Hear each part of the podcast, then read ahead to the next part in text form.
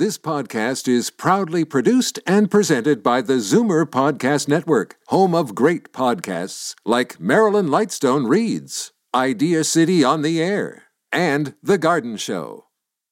You're listening to an exclusive podcast of The Tonic, heard Saturday afternoons at 1 on Zoomer Radio. The following is a sponsored program. Zoomer Radio and MZ Media Incorporated do not endorse any of the statements or opinions made by the contributors.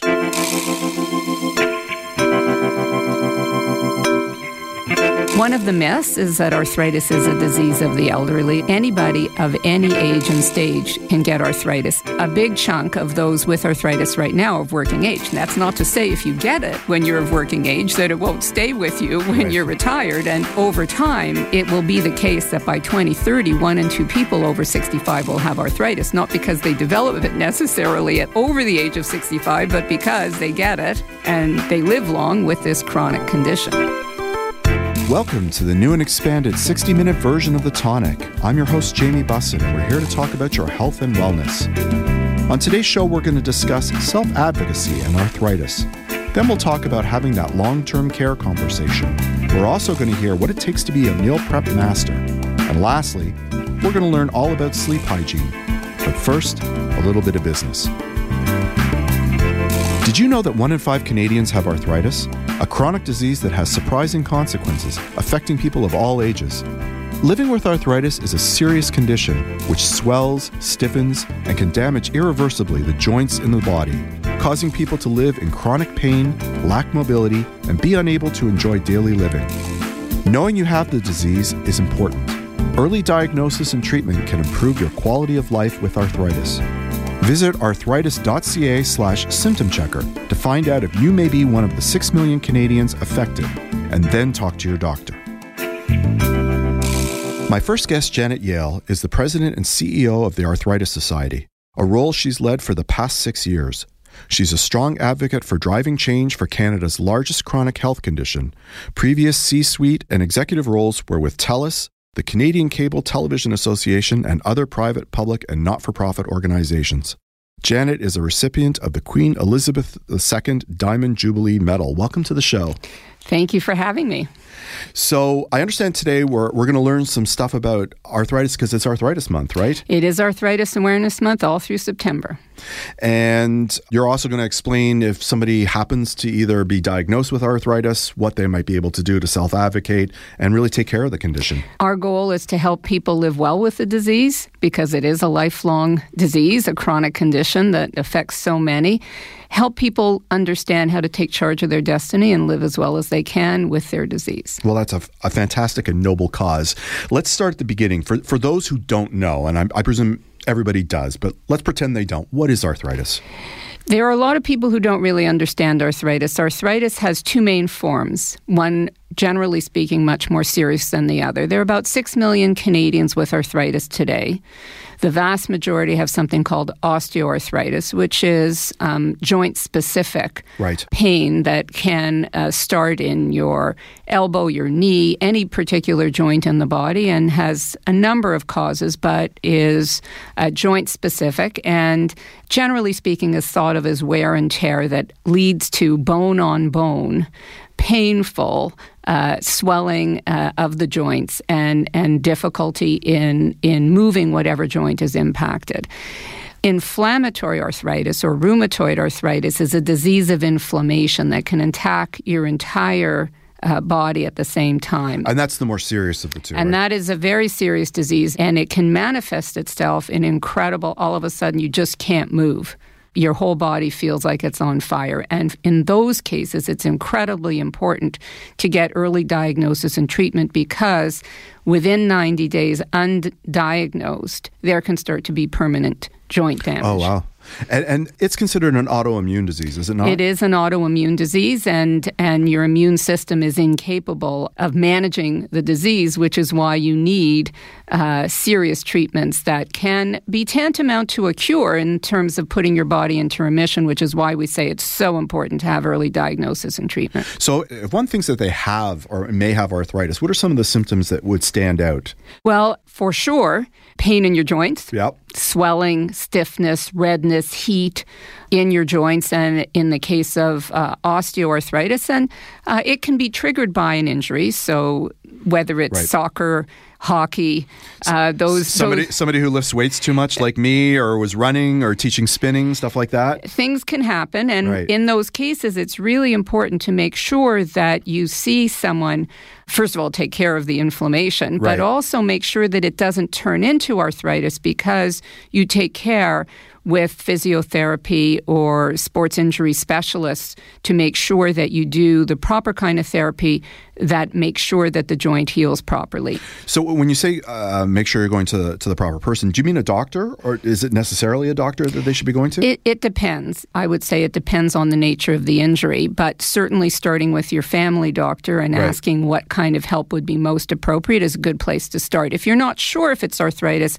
on arthritis.ca, on our website, we have something called a symptom checker. Right. And it walks you through steps that you can take, at the end of which it'll say, Are you likely to have arthritis or not? And if you are, to go see your family doctor for appropriate um, diagnosis and So treatment. I'm not looking for a diagnosis, but I used to be a runner, and and I actually had to stop because I had Achilles problems. But now I've been noticing since I've been doing a lot more weight training, I'm getting some knee problems in the morning. So I think I have to go check out your website and make sure I don't I'm not getting the onset of, of arthritis. and what you can do to make sure that, that you don't have disease progression. So, for example, obviously, the more stress you put on the joints, the harder it is, which is one of the reasons that it's important to do exercise to strengthen the oh, muscles sure. that Yep. protect the joints. It's important to make sure that you watch your diet because the more weight you carry, obviously, the more stress you put on your joints. There, Right. There's some pretty obvious things, but if you want some more help on that, for sure, arthritis.ca has some ways that you can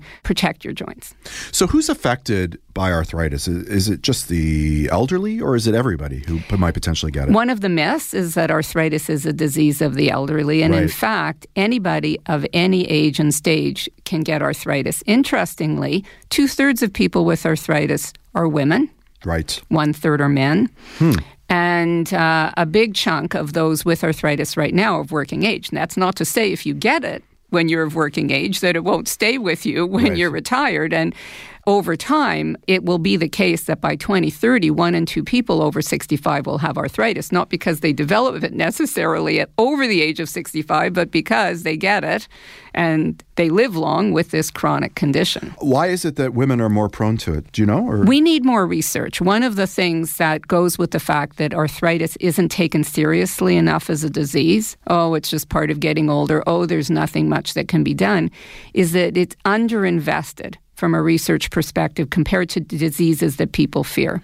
is that because it affects women, and historically those types of diseases were, were not funded properly? Or It's hard to say what are all the reasons why there isn't Right. enough Yeah. investment in research, but certainly I would argue that we need way more because for osteoarthritis, which is the vast majority of people with arthritis, disproportionately women, unless and until you get to a stage where you need a joint replacement, which means years of living in increasing pain and lack of mobility and restricted activities, there's not much we can do other than diet, exercise, non pharmacological solutions, and pain alleviation, both of which are good, but we can't really stop disease progression yet.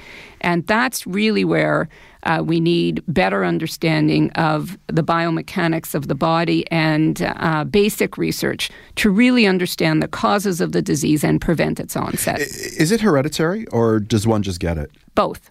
Oh, okay. both. People with a history of inflammatory arthritis or osteoarthritis in their family, it may be genetically programmed into you, if you will. Right. But also, there's lots of people who get it where there's no history of the disease in their family. Again, we need a lot more research to really understand these root causes and what people can do, even if they have that genetic dis- predisposition, to prevent that from turning into the disease itself. Right. So, one of the key elements of arthritis is, is chronic pain. And for those who may not understand what we mean by chronic, let, let's distinguish chronic with sort of an isolated pain that might occur if you know you bang your elbow, right? Like, what is chronic pain? Well, personally, I haven't lived with chronic pain, but Well, from good. those, uh, Yeah. so I'm lucky. I've had incidents of pain, but what I understand from people who live in chronic pain is it's just so wearing. It's this just constant sense that you just can't escape it. And for those people, they particularly fear going to sleep because that's when you notice, really notice when your body's in pain. And Yeah. particularly if it's in joints like your shoulders, which are sensitive to trying to find a comfortable position at night. It causes emotional distress. And so people with that sort of chronic pain get worn down and we need to take care of their emotional health as well as their physical health. So we're we're really pushing the notion that arthritis is a serious disease. You should not have to live in chronic pain and there are pain management strategies that are non-addictive that people should ask their family doctors for. It's one of the reasons that in Arthritis Awareness Month we've said we need to teach people to be their own champions with their healthcare professionals and really get the support they need. And so we've developed on our website a self advocacy toolkit Right. that's designed to make sure people don't just take no for an answer when the doctor says, well, just live with it. There's not much you can do. Do doctors really say that? Are, are they not taking it seriously? I can't speak in general. We Right. certainly hear from people Anecdotally. anecdotally. And one of the things we've actually recommended as one option, not the only option for chronic pain management, is medical cannabis because I was going to ask you. it is less addictive than other kinds of chronic pain management therapies. And over 50% of people who use medical cannabis use it for the alleviation of arthritis pain. And yet, there are many doctors who are still not comfortable authorizing it because they don't know and understand it. And so, this is again. When, when you say the it, are you referring now to the cannabis or are you mm. referring to, to the disease? both. Well, I- people not taking the right. disease seriously on the one hand, and if people say one of the biggest issues for me is my chronic pain, is not really knowing and understanding how to create effective long term pain management management strategies, including medical cannabis. So we hear tons from people who say my doctor won't authorize it. Right. They they will tell me just to live with the pain. And there's fewer choices now because the doctors are being required not to prescribe the opioids that they were perhaps a few years ago. And, and so people are suffering differently. And certainly, opioids are really more appropriate for acute pain, post surgical Right. issues that are temporary As opposed to a chronic pain. As opposed to a chronic pain, because we obviously don't want people addicted to their pain management uh, therapies. So, again, on our website, arthritis.ca, we have a whole section on medical cannabis and how people can get it um, authorized for them. You also mentioned about the self advocacy. So, you know, for those, and people will for sure check it out, but what, what are the types of things that you uh, would recommend for somebody who's been diagnosed, how they can help themselves? There are many ways that people can help themselves. One of the ways is to make sure that they think about their life plan holistically because Right. people have questions not just about their disease but rest of life. What is a safe kind of exercise if I have arthritis in my hips and my knees? What what are the diet choices that I should make that can help? What about pain management? What about pregnancy? What about work-life balance? People have lots of questions when they get desi- diagnosed with disease, and we want them to be comfortable going to their healthcare professionals and saying, "Here are all the questions I have." And here's the type of life I want to lead. And, Because- and- yeah, right. And and I'll just give you one quick story. I was recently in a store, and the woman serving me told me she had uh, osteoarthritis in her knee. She went for a very effective physiotherapy, and the physiotherapist said to her. You love to walk, but don't walk because it increases the stress on your joints. So she stopped walking, gained 15 pounds, and now she has restricted mobility and is depressed because she's Right. not walking. I think that's not great advice because I agree with you. you Right. know, for sure you want to deal with the symptoms, but you you have to live your life and do it in a in a way that manages the stress on your joints, but still allows you to take enjoyment for the things that give you your physical enjoyment, but also your emotional enjoyment as well. So, did that physiotherapist recommend other types of exercise? I, I, I just think I don't like, know the person- phenomenally bad advice, right? Like, you know, go swimming, do something, you know, low impact, right? You know, Think of alternatives rather Right. than just say stop doing the one thing you've done for years and years that that you take great pleasure in. So those are the sorts of things where the self-advocacy toolkit can say, "Okay, but that really can't help me manage my emotional health and my physical health. So please help me and really helping people be fearless and not just taking advice and think, oh well, that's the healthcare professional. I better I better not do it if they say not to well, do it. Well, you know, the doctors are, are health oriented to the extent that they're they're trying to create results and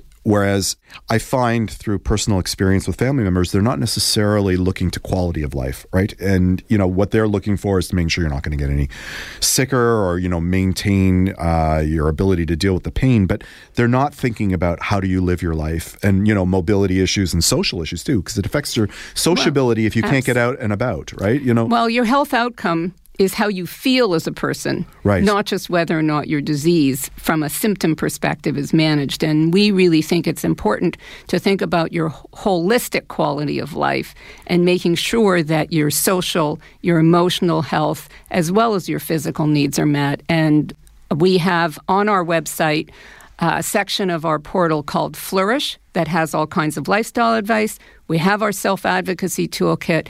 We have pain management and emotional health strategies. And we encourage people check out our website at arthritis.ca, but also be fearless in asking for help from your healthcare professionals. So we only have time for one more question, and and and I'd like that to be so. If there's one takeaway point that you'd like our listeners to understand from this discussion and from Arthritis Awareness Month, what would that be? Thank you for that last question because I think the most important thing is for people to recognize that arthritis is a disease it is a serious disease that can affect people at all ages and stages of life. And for Arthritis Awareness Month, we're really trying to get that point across that it is a serious disease. It needs to be taken seriously. And if people do have signs and symptoms, reach out to your health professional so that we can get arthritis the attention it deserves. Well, that sounds terrific. Thank you for coming on the show today. Thank you for having me. We've got to take a short break, but when we return, we're going to discuss how to have that long term care conversation with loved ones on the tonic.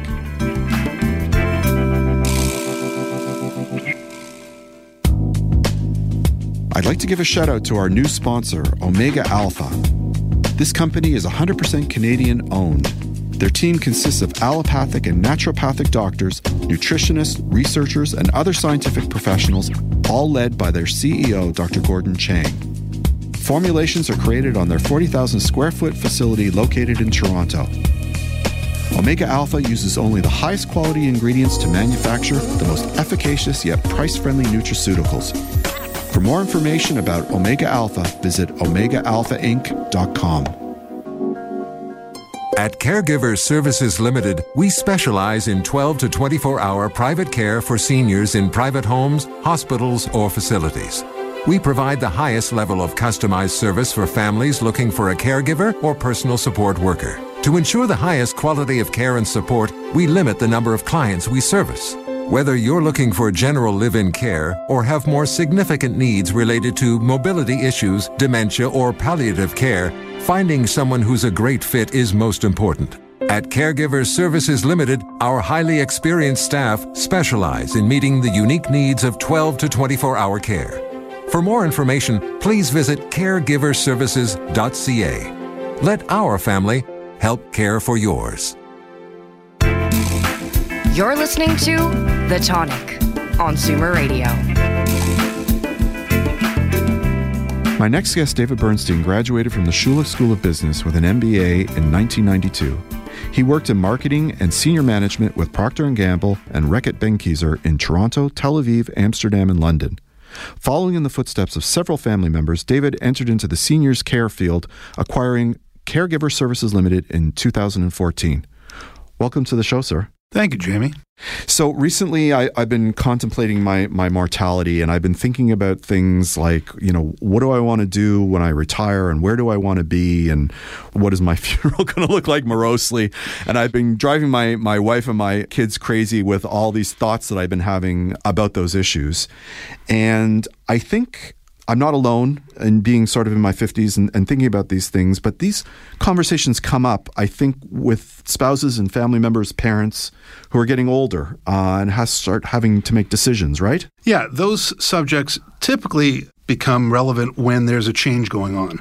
It's rare, in my experience, that someone in their 50s is having a convers- a serious conversation Yeah, well, I- about it, Th- unless their life experiences suggest otherwise. Well, you know, I, I think about it because my, my dad, you know, had colitis, ileitis, heart condition, and then developed cancer. So, you know, I, I lived through. You saw it I saw age. it, right? yeah. Exactly. And it's it's not inappropriate to think about it. It's just more rare. Usually, it occurs uh, when people in their 60s or 70s they start to think about it, or when they're starting to think about do they want to stay in the home that they're in? Right. Does it meet their needs as they feel their bodies age? And whether or not there's been some sort of illness that forces them to think forward as to where they're going to live. And so I would say that, as you, I'm sure you know, every family's different and their ability to communicate with each other is different. Right. Usually, from my point of view, I get the calls when an event occurs, which I would suggest is too late. Right. You don't want you don't want to be responding to an emergency. Exactly. It is what it is, and and that's what happens more often than not. But ideally, you want to have this conversation when change is being considered, not when it's being forced upon you. Of course. So, how do you enter into these conversations? What's the best way to do it? It's to ask your, presuming we're talking about your parents or Right. one's parents, it's to ask them how they see, you know, their retirement going, and to always keep in mind that our parents are people with strong identities, and quite often their physical or mental health is there's a gap between that and their sense of self. Right. And so they're in a little internal conflict themselves. So you have to give them time to think through it. So start by asking the question of them and let them talk. Let them think through it. Time may have to pass for them to even come to sort of a, a vision of what they actually want to do. And they also have to have the conversation amongst themselves between your mother and your father if the two people are involved, etc. Right. And and you know, it, strikes me it's the type of thing that may not be covered in one conversation. It may it may be a series of conversations, right? Exactly. Uh, the I think the most important thing is to begin it, to have an honest conversation, to recognize and respect that it's your parents' decision for Right. the most part. It's their life. It's what they want to do. You just want to make them know that you're there to talk about it. If they want to ask you, well, are you going to be available to help? Right. You know, as we age, or you know, not. You know, financially, do they have the money? Maybe they've got you know plenty of money, which makes it a lot easier to stay at home for a much longer period of time if that's what they choose. Or if they're on a limited income and they're already in a relatively small house, their options may be uh, sort of decided for them. Right. And I guess as, you know, families just sort of have to develop their own strategies. Is there more than one child? Is everybody on the same page? Is everybody living in the same city? What sort of resources do the kids have or other family members who may be involved in the picture? Exactly. And again, it, I think it starts with if there's multiple kids, they should probably talk amongst themselves about the subject. But I think the best way to, to minimize any conflict is to ask the parents what they think, what they want, let them have every opportunity to lead that discussion because it is their discussion, and really the role of the uh, of the child is to keep the discussion going and to sort of probe. Well, have you have you talked to your doctor about a do not resuscitate order, or the power of attorneys, you know, in order? You just ask the questions and let them kind of tell you what their thinking is and how much they've done to resolve it all. Right. So, what, what's a good starting point? I mean, you've got a lot of experience in this field. I mean, you're witnessing families having these discussions. So, where do where do people most likely start? I think it should start with where people, in what form of home do they want to live? Right. There are really two big subjects where they're going to live and sort of categories around the living will, which is powers of attorney, do not resuscitate order, things of that nature. Both are big subjects and Right. will affect you know aging whether aging at home or aging in a facility but starting with where you're living is it's a little bit more of a positive Right. It's- it's forward-looking, right? It's It- forward looking, it's lifestyle oriented, and it'll lead to the other subjects. Right. So, um, my recommendation is start with that. Right. And also, because quite often the discussion could be around what do we need to do to retrofit the home? Right. And then the practicalities impose themselves on the circumstance. Maybe the home can't be retrofitted. Or, you know, maybe there's three layers, there's three flights of stairs, and it doesn't matter what we do, we can't live in this house. Right. I guess it forces your loved one to sort of consider now that we're talking about whether or not we're going to get an elevator or whether or not you're just going to put handles in the bathtubs. You know, is that really going to be enough? Where, and where do you see yourself in five years? Is that really going to make a difference, or do we need to start thinking about other solutions. It's relatively rare that, that people will stay in large, complicated homes unless they can afford to have a lot of caregiving support because there's just too much to care for at some point as well. Right. The, the home on in and of itself has a lot of, uh, of requirements. Clearing the snow, you know, all all the things, paying Everything. utilities, everything. Yeah, everything. There's, there's so many Yeah. uh, circumstances or situations that uh, are relevant. You know, at the end of the day, it's you'll come across this subject on in so many different areas, but the single greatest thing that that s- seniors need to avoid when it comes to aging is falling.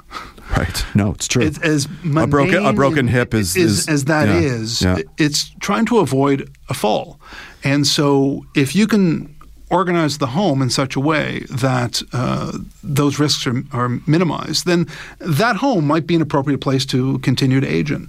Right. Um, you know, there's obviously other considerations, but Well, well, let's talk about let's talk about the types of things when you're having these conversations that, that you know they're natural and they're organic, but they create crises or, or difficulties in sort of resolution. What sort of things have you witnessed uh, that families struggle with? well, the financial concern I would say is the biggest. Right. because more often than not, I get the call because an event has occurred, someone's fallen, or they've had a stroke, or something's happened where they're hospitalized.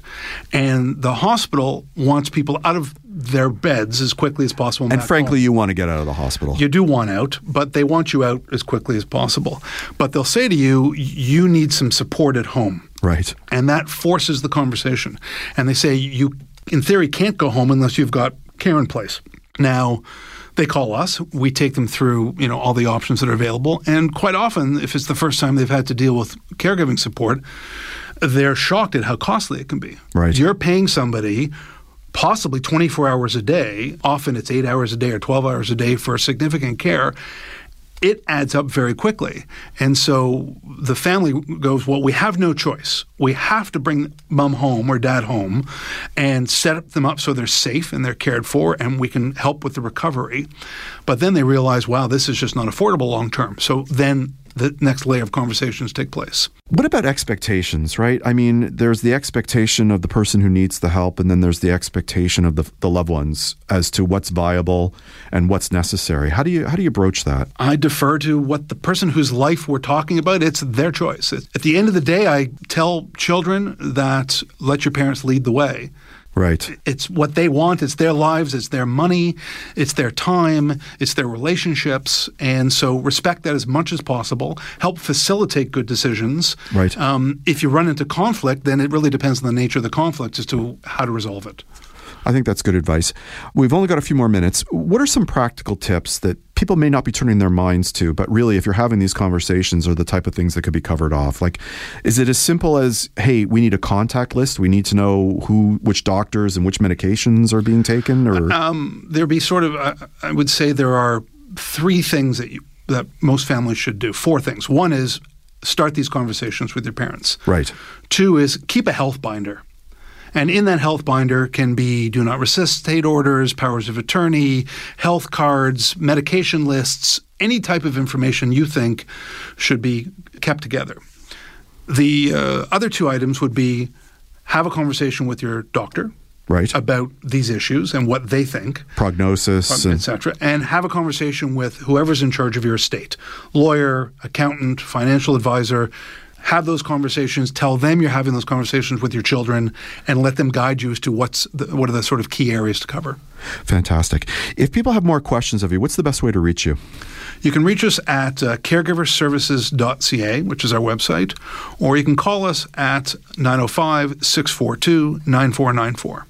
Thank you for coming in today.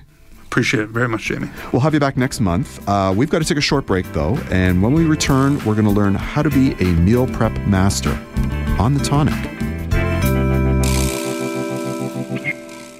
The tonic is brought to you by Purely Natural. Their Liquid Greens Chlorophyll is the only line of soluble, grit free, and great tasting greens on the market. Liquid greens can easily be mixed with your favorite drink to provide a sustained natural boost of energy to help you get through your day. There's unflavored, which is great with orange juice. The mint flavor is cool and refreshing. Dark chocolate has all the health benefits of a salad, but with a great chocolate taste. And for that extra detox boost, try activated charcoal and mint. Enjoy the energy, enjoy the detox, enjoy the great taste. Purely natural liquid greens. The Big Carrot has been advocating against GMOs in our food system since 1999, and they are the founding members of the Non GMO Project. This food label provides verified non GMO choices and protects our right to know what is in the food that we're feeding our families.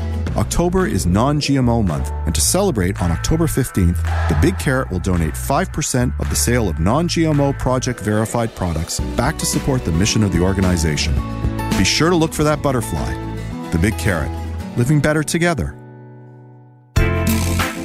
This is The Tonic on Zoomer Radio. Megan Horsley is a registered holistic nutritionist, blog writer, and recipe developer. She's passionate about helping her clients discover their best selves with a holistic approach to their well being, with delicious food, movement, and thoughts. Megan loves witnessing the transformations that unfold. Megan is also a knowledgeable and entertaining writer whose first article for Tonic was all about meal planning. As we transition back into work and back to school, I thought today would be a great time to learn the ins and outs of getting ahead of the daily cooking grind. Welcome back to the show. Thanks so much for having me, Jamie. How are you? I'm in a strange mood today, so we're going to see where this goes. But I love to eat and I love to cook. And if you can help our listeners do both, then we're all good. Okay, sounds good. I also love those things, so I think we're in good company here. All right. so lately, I've noticed there's these new uh, businesses which provide you with raw food in a box with little recipes, and they've already diced up squash and done things like that, so that you don't have to go shopping. They just give you the food, and then you prep it, and they're Right. they're really popular. Right. Do you think they're necessary? I think yes and no. I think if you're at a certain point in your life where you feel like you're extremely strapped for time and you really can't find the time to prepare food for yourself, sure. But I also think that spending a few hours a week preparing your own food is possible. It is, but you have to plan for it. Like like I I have the luxury of working from home, Right. So I can prepare a meal over the course of the day if I if need be, or I can carve out time to do some pre prep, so that it's not a you know a, a cooking frenzy to get dinner on the table. Right. But a lot of people don't have that luxury. Exactly. So I think that if you do have weekends, so if say you have two days a week, even if you have one day a week off, a lot of us these days are working seven days a week or more. Yeah, work is Uh, undefined. Right. Yeah, yeah. So I definitely think that if you can carve out some time, let's say three to four hours a week, one day of the week, so that you can at least get ahead on some of your meals for your family, for yourself, you know, whoever's involved, it's going to be very beneficial. Why should you meal prep? And what are the benefits of doing Yeah, it? there are lots of benefits. So, I mean, it's it's pretty simple. You have more time with your family and friends. You have more time to do other activities that you enjoy doing. So you're not necessarily slaving away in the kitchen every single night of the week, Right. right? So if mm-hmm. you can take all of that time and put it into one day, think about all of the extra hours you have throughout the week when you're not working, Yep. right? No, that makes sense. Um, and then the other benefits are it takes out of the stress of figuring out what you're going to make every single night, right? So how many times do you say your, to your wife, "What are we going to have for dinner? What do you want to eat?" Right, right. it works a little bit differently. So, I, in addition to doing most of the cooking during the week, I also do the food shop. okay. So, but I'm a little bit anal retentive when it comes to that. So I insist that we figure out what we're going to eat at the beginning of the week. Okay, So that I can go and get everything and that it's all there so I don't have to keep going shopping all the time because Perfect. because that's to me that's a waste of time. Perfect. That's part of meal prep. You're already doing it. I'm doing it. Yeah, I'm a you're natural. Doing it. You're doing it. Uh, so obviously the, the other benefits too like, like you said shopping ahead of time it can be Yeah. budget friendly right so you Yeah. know what you're spending you don't have to have that last minute takeout for dinner Right. right, you're strapped for time okay let's just get this whatever the takeout is the final point is that it may not that takeout may not actually be more nutritious than what you're making at home right Well, so it rarely is, right? Right, exactly. So you know what's going into your food, and if you have certain dietary needs, you can tailor your meals to those needs. Right. So when we're talking about meal prep today, obviously we're not talking about the literal act of preparing a meal, but but rather preparing en masse uh, Mm-hmm. Right. uh, multiple meals. Right.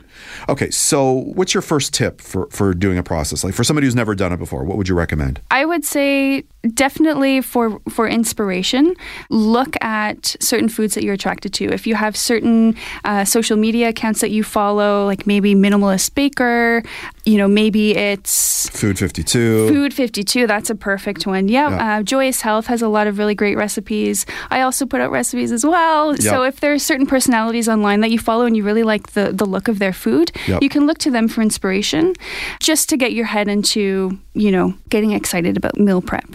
The other tip that I have is buying in bulk is really helpful. So instead of buying little bits of ingredients here and there for recipes, Right. if you have more ingredients on hand as staples in your kitchen, it's much easier to do your meal prep and you can always think ahead of time based on the recipes that you've made already Right. what you can make on a weekly basis. I, you know, everybody has their different staples. We have we have certain things that are in our house all the time, and it really assists. For example, Right. stock, chicken stock in Yes. boxes is, Yes. is extremely helpful. Yes. Cheap flavoring agents like onions, garlic, shallots, ginger. yeah, all Ju- really good for you. Right. You know, having uh, grains on hand like spelt or brown rice or quinoa. Quinoa, yep. It just having it all together means that you're not racing around to get it. Exactly. And the other thing, like you're talking about buying in bulk, and it's interesting because I do different shops in different ways, but we're buying a lot from Costco. Mm-hmm. Right. Because, you know, they do have organics. They do, Con- and- and, they're very good. yes. And honestly, uh, from a price perspective, they really are, you know, I'm a free plug here because they're not a sponsor, but hon- honestly, they really do have good organics and obviously in bigger volume, right? Yes. And they're actually, so Costco is one of the places that I recommend to my clients when you are looking to do a big bulk shop. Right. You know, it's cost effective, as you said.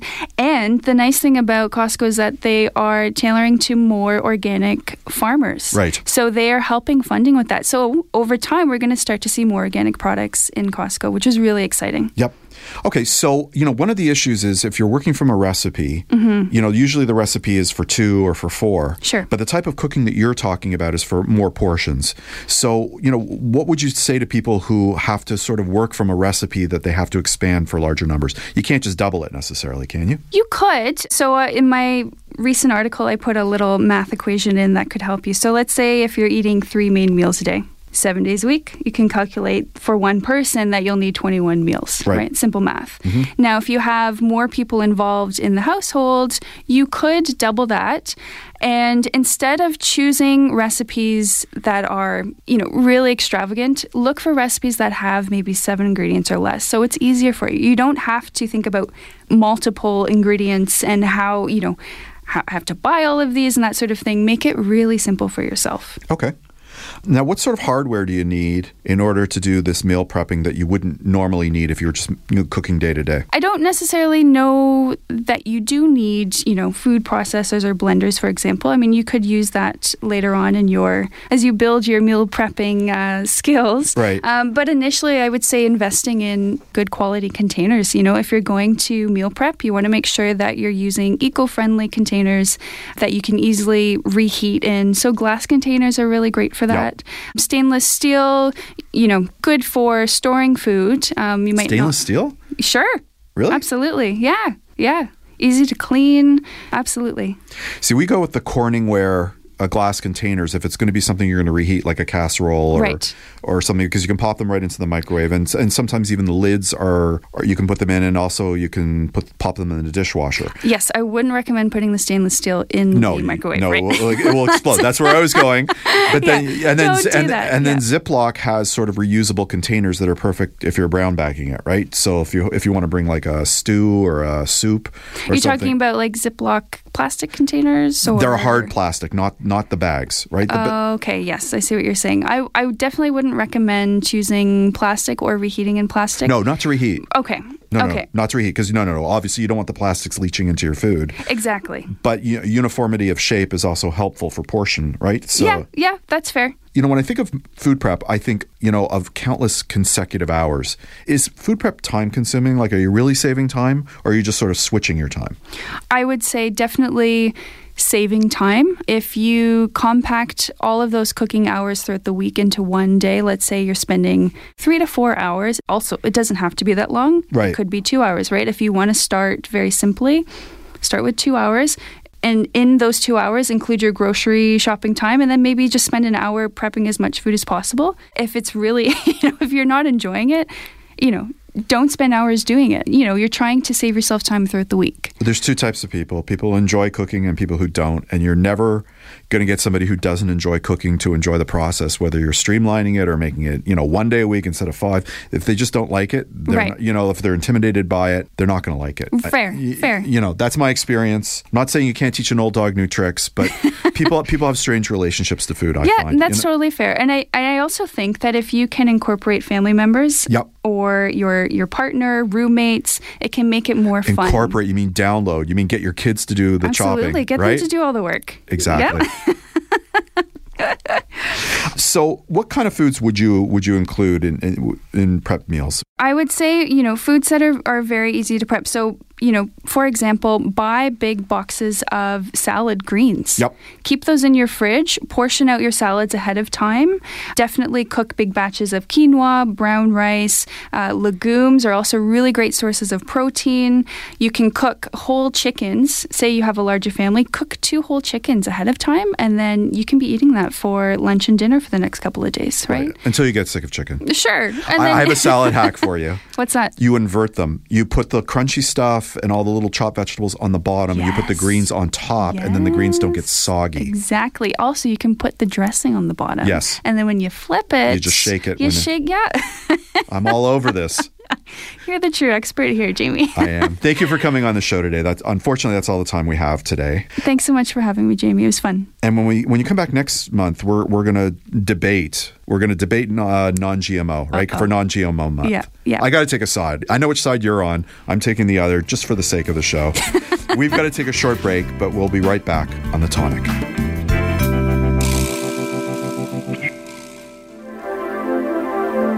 And now the soul segment with spiritual medium, transpersonal therapist, and teacher Lisa Marvin. Through her use of tarot cards, your questions about love, money, and career are sure to be answered. Hi, everyone. Thanks for joining me for this week's Soul segment.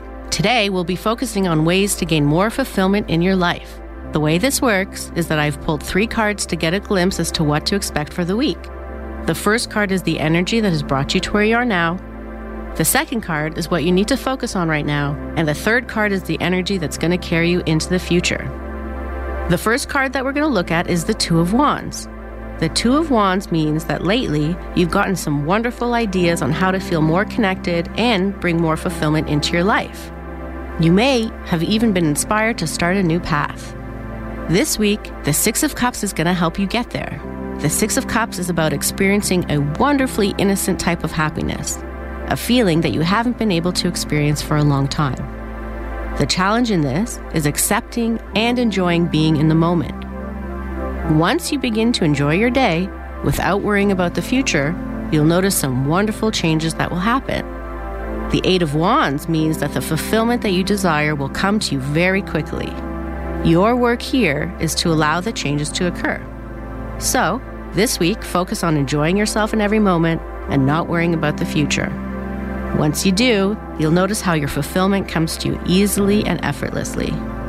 Thank you for joining me, and I'm looking forward to connecting with you next week. This has been the Soul segment with Lisa Marvin. To contact Lisa with your questions, please visit metaphysique.ca. The Benvenuto Group is an owner and developer of quality high rise condominium and rental properties in Toronto and Montreal.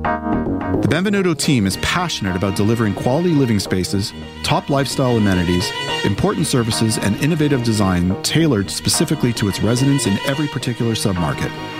The Benvenuto Group seeks out the finest urban neighborhoods and designs projects to allow its residents to enjoy the benefits of both their property and the exceptional locations that they become a part of. The team surrounds itself with leading professionals and consultants and pushes them to conceive great places to live, to work, and to play. The Benvenuto Group is currently designing several new projects in Toronto, Montreal, and Chicago that will not only become exceptional places to live as an owner or as a renter, but that will deliver some of the highest levels of sustainability, energy efficiency, and comfort, and will set the standard for informed residents. For more information, please visit thebenvenuto.com. Hi, this is Jamie Bussin. I'm not only the host of the Tonic Talk Show, I'm also the publisher of Tonic Magazine. Tonic is a health and wellness magazine distributed with the Globe and Mail to home subscribers in the most affluent neighborhoods in Toronto.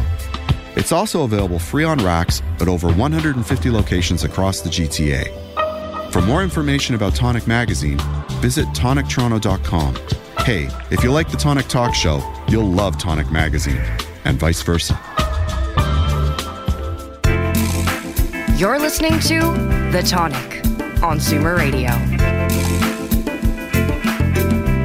Dr. Emily Lipinski graduated from the Canadian College of Naturopathic Medicine in Toronto, Ontario, and is a member of the Ontario Association of Naturopathic Doctors.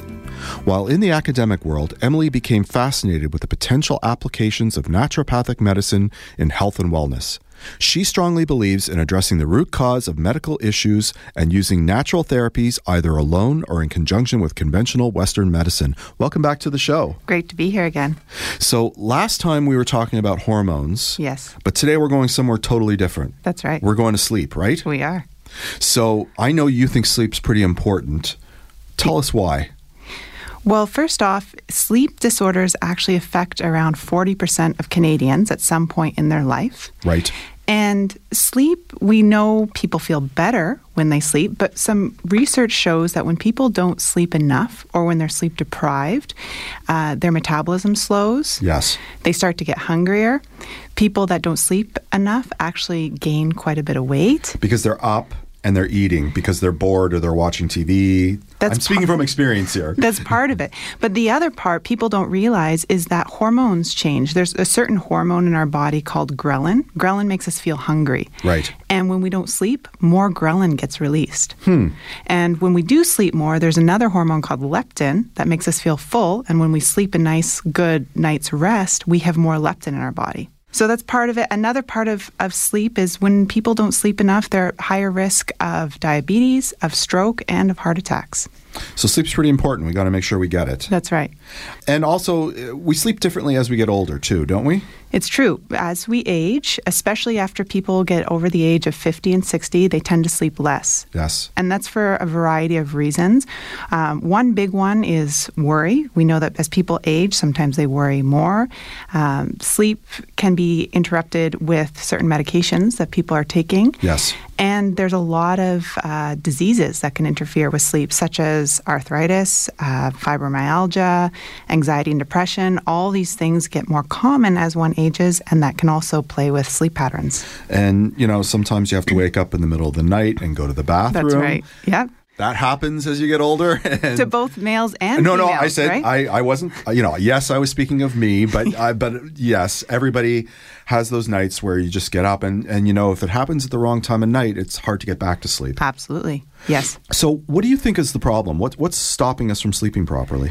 Again, it could be medications, it can be part of these um, diseases. It's also these new devices that we're bringing into the bedroom or TVs. That Wait a minute, what are you talking about here? I'm talking about smartphones. I'm talking Oh, about. okay. I thought you were talking about other devices. But that's a, well, that that's could- a that different could show and a with it. different guest. that could play with it too, but but specifically smartphones, iPads, even TVs admit a certain light wavelength of light called blue light. Right.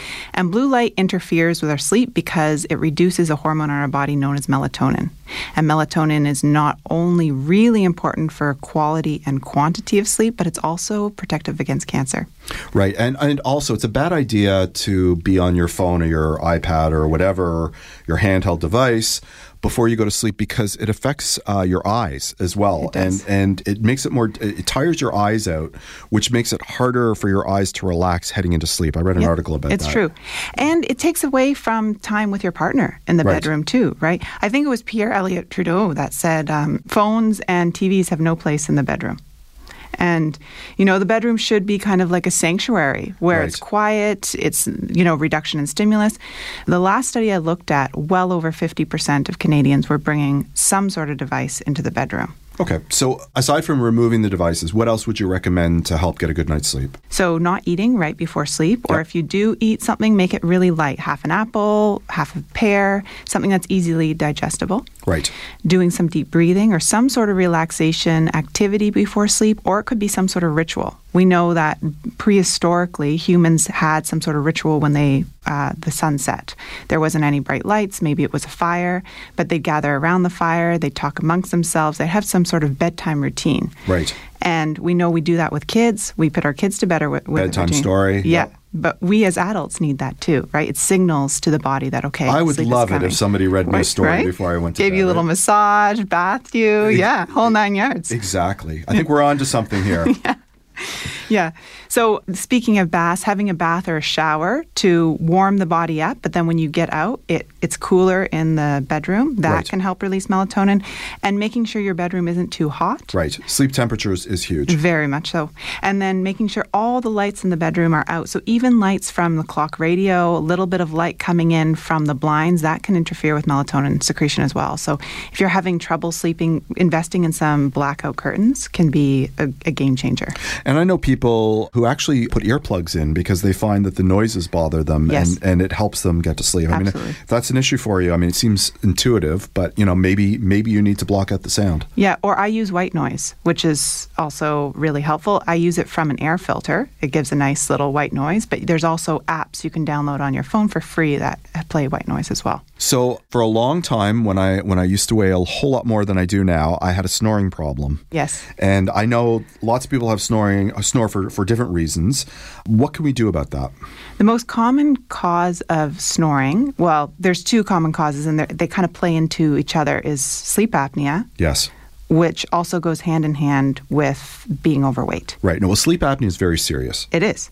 It is very serious. And the gold standard treatment for sleep apnea is using a CPAP, Yes. uh, which compliance is very low. So a lot of people don't realize that as long as you have a dentist that's certified by the American or, or uh, Canadian Academy of Oral Sleep Apnea and, and Sleep Dentistry, you can make you can have an oral appliance made Yes. that if your sleep apnea is mild to moderate, it can be as effective as a CPAP, and compliance is much higher. Right. So apnea is literally you, you stop respirating when you're when you're sleeping, right? That's right. You feel that you you wake up gasping for air. Um, you feel very restless, but s- that the snoring is a cornerstone of it, and it's often your the sleep partner that will identify. You know, my, my Oh yes, and it's easily identified. You get an elbow in the side, yeah. Or kicked out of the room. And I'll, I'll tell you, when I lost my weight, and, and it was about forty-two pounds, uh, Yes. the snoring went away. Yes. And, you know, I should say gold standard is weight loss and then CPAP. A lot of people, unfortunately, don't want to lose weight or have trouble losing weight or Right, don't it's want to so invest the time, right? Right. Weight loss is very difficult. But it's just really important for people to know if they are struggling with sleep apnea and they haven't been using their CPAP, there are some potentially some other solutions because untreated sleep apnea is very dangerous. So let's talk about what sort of treatments we can do to improve our sleep. So, are there any herbal remedies that we can use? There are. Again, with all herbal remedies, it's best to consult a healthcare practitioner first. But Right. some of my favorites, kava kava can be very effective.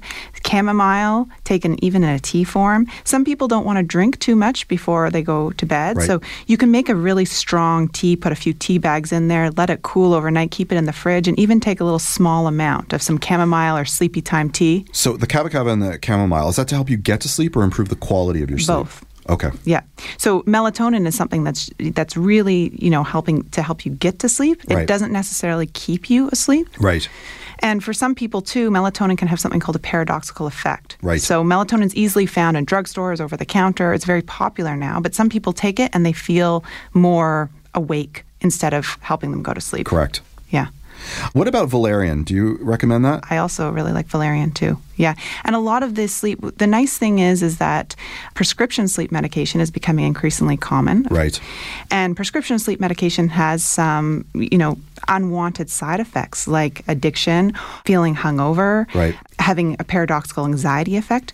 Whereas a lot of the herbal medicines we have for sleep, like chamomile and valerian, they're pretty safe. and they don't impact the quality of the sleep, right? Like That's a right. sleeping pill, yeah, you fall asleep, and then it's kind of a weird slumber, right? Like uh, it, it, It's called fake sleeping. right? really. Like you don't really wake up rejuvenated, but you No. but you've been unconscious. That's Some- right. Some people may want that. I don't know. That's but well the interesting thing is they found that sleep medications even people that take them it doesn't necessarily reduce the risk of heart attacks because again they're fake sleeping they're kind of in this comatose you know they're not getting that nice good They're quality not getting sleep they're getting sleep, but they're not necessarily getting rest. that's right that's right okay, so another issue for many is travel and Yes. sleep. Uh, how would you deal with jet lag?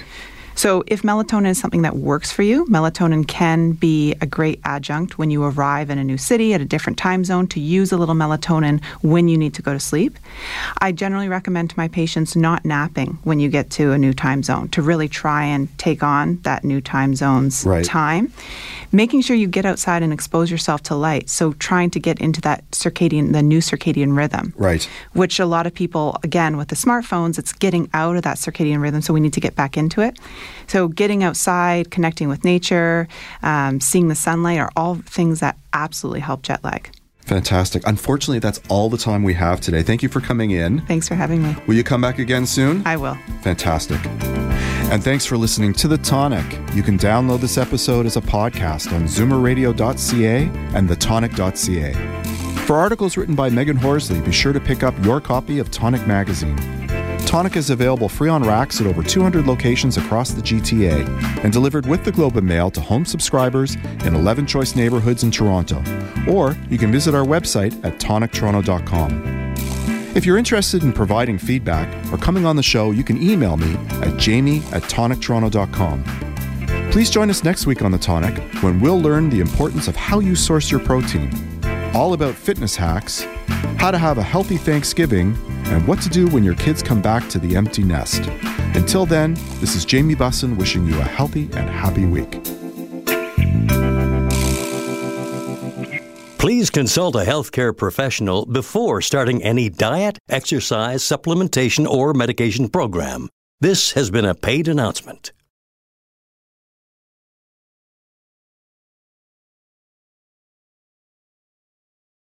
This podcast is proudly produced and presented by the Zoomer Podcast Network, home of great podcasts like Marilyn Lightstone Reads, Idea City on the Air, and The Garden Show.